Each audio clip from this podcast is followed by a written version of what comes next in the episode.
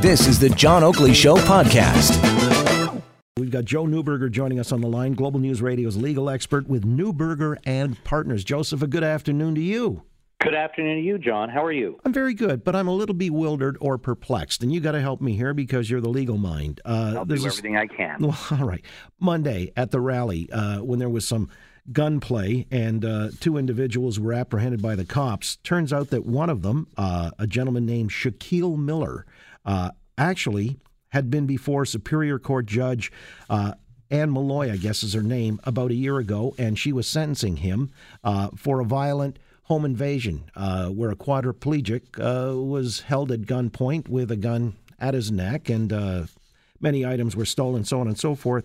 And Justice Molloy, in her wisdom, decided in sentencing him to, uh, well, two years and three months in prison, but with time served, it really netted out to only a day and put him on probation for three years. Now, allegedly, uh, you know, she gave him the benefit of the doubt because he promised he'd be a good boy. A year later, there he is again, allegedly, with a loaded gun in the middle of a crowd at Nathan Phillips Square, and it could have gone horribly wrong as it was. Four people were shot in the ensuing chaos.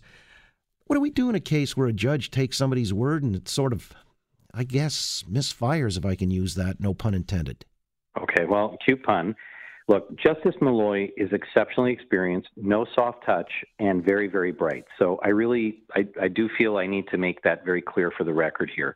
And what we have to do in sentencing offenders is we need to sentence them on the offenses committed, what the circumstances are in conjunction with the history and all of the facts to be considered, as well as risk. And I get that.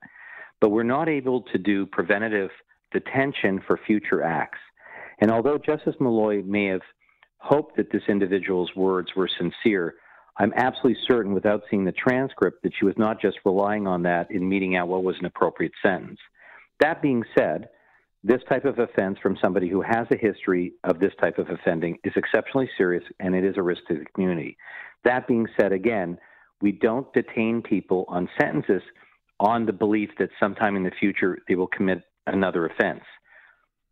This individual now will be facing something exceptionally harsh, harsh and can get down the road to being a dangerous offender, and then other systems and other uh, mechanisms will come into play to deal with that person. All right. So, in other words, uh, she gave him the benefit of the doubt, and he, again, allegedly, uh, screwed things up. So, uh, we don't say that you know she was a bad judge of character in this case or anything like that because she had no sense. Uh, she couldn't be prescient to know that maybe a year later uh, he's getting into mischief again. I hear you, but again, sentencing is based upon the offense that's before the person, before the sentencing judge. So look, he may have this accused may have spent a lot of time in custody. That's why it was pretrial custody. I'm not sure what the Crown was asking for in in that particular instance. And a judge has to deal with the facts before them at the time, and they're not sentencing somebody to do preventative detention for the future. That's something that is not within the ambit of sentencing. The problem is, you know, we do have recidivism, but when you look at the overall stats in our community, it is exceptionally low compared to many other cities, uh, including cities in Canada and especially in the United States.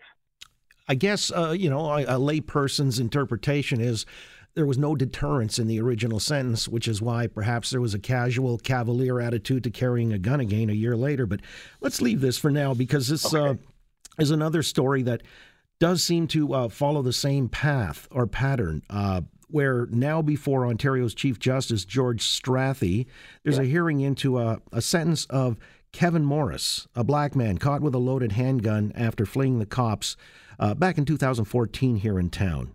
Uh, last year, and I believe we talked about this in September, a jury yeah. found him guilty, and Ontario Superior Court Judge Shaun Nakatsuru uh, gave him what was self described as a lenient sentence of one year uh, to address, quote, one small step at a time, the problem of the disproportionate incarceration of black offenders, end quote. So the whole thing now, and you've got 11 different groups intervening into this hearing of whether or not there ought to be something like where we've just had uh, a suggestion that uh, offenders from the indigenous community, well, actually, there's been Gladue reports that say right. they have to be, it has to be taken into consideration their background, the full context of their disadvantaged lives, and so on and so forth. They're now uh, seeing if that would be extended to black individuals because of systemic discrimination. Therefore, that would be a consideration in sentencing. Does that make sense to you? Well, it's this is a pivotal decision now that the Court of Appeal will have to grapple with, and why they're giving intervening status to these other groups is to listen to all perspectives because it simply the interests transcend the parties that are involved in the case, and they want to make an informed decision as to what is best for sentencing. And you know, you're right. I mean, you know, you can fall on two ends of the spectrum here. Are are we at a stage in our history where we should recognize systemic racism? marginalization of specific identifiable communities within our society, or should we simply be meting out sentences that are meaningful, that uh, address denunciation and deterrence without taking into consideration past um, discrimination and issues? And, and that's a debate that the court will go through, and frankly, is something that will be dealt with at the political level as well. I think that there needs to be a balance I think systemic racism and marginalization play a role in sentencing, but that has to be balanced against the risk that an offender plays as well as their own involvement in what is a very serious crime. In this particular instance, this judge, who's very bright again, I like this judge very much. I, I think we're very blessed with the judiciary that we have, wanted to try and address the past systemic issues and give this person a break. And he said it himself. I remember what you and I discussed it's a lenient sentence. I'm giving you a chance on this. I don't want to be wrong on you. And that was a very brave move on the part of the judge. It may not apply across the board for other like offenders with similar backgrounds. And as a community, we have to decide what's best for us.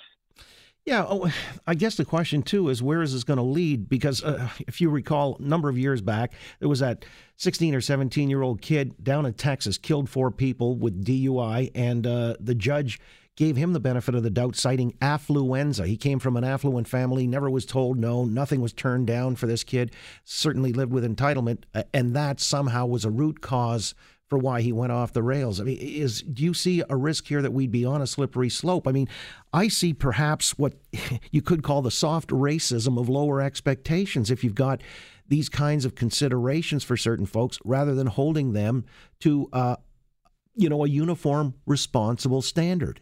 Yeah, I get what you're saying, and you know that that was a laughable decision, frankly, uh, in the U.S. And I think I think what it I, I think we can't go too far back.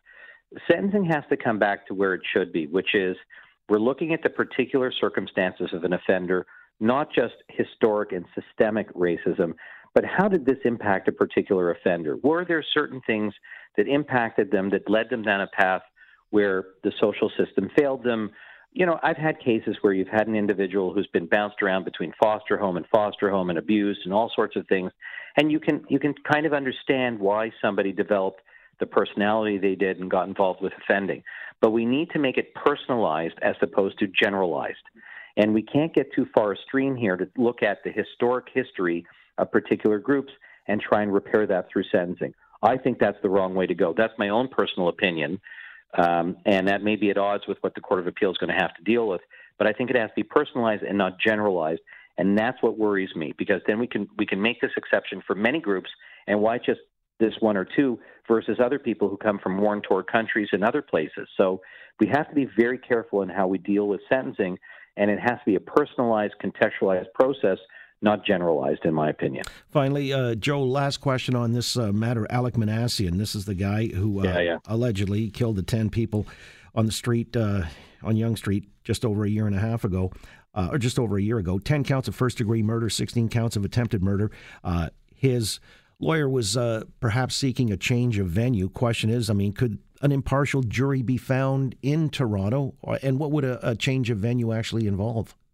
Good question. So uh, to try and get a jury panel that would have little to no knowledge of this offense and therefore be impacted by the gravity and heinous nature of this offense, you know, I think would be impossible.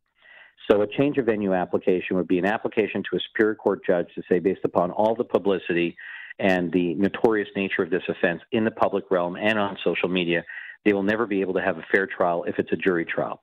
And so you can then remove the case from Toronto to some other remote community in Ontario or maybe even another province. But even across Canada, I cannot imagine that there is a community or a jury that could be found that would not have knowledge of this. Because in Canada, we don't really have a history of mass casualty events. This was so so serious, so tragic, so known. It would be very hard to find an impartial jury, I think, in Ontario or, or nearby province. Smart decision on behalf of the Crown, judge alone trial. Again, this judge is very experienced. We've already mentioned her name. She's extremely experienced. He will get the fairest of trials, but she will have her eye on the ball here. He has very limited defenses available to him. So I think the public can rest assured that this judge will do the right thing and be able to hear the case appropriately, and we don't have to worry about tainting of a jury panel and then appeals going up to the Court of Appeal and the Supreme Court of Canada. Fair enough. Joe, always insightful and informative. Thank you so much. I hope so, John. Have a great show. You got it. Joseph Neuberger, Global News Radio's legal expert with Neuberger and Partners. Thanks for listening to the John Oakley Show podcast. Be sure to rate, review, and subscribe for free at Apple Podcasts, Google Podcasts, and anywhere else you get your on demand audio.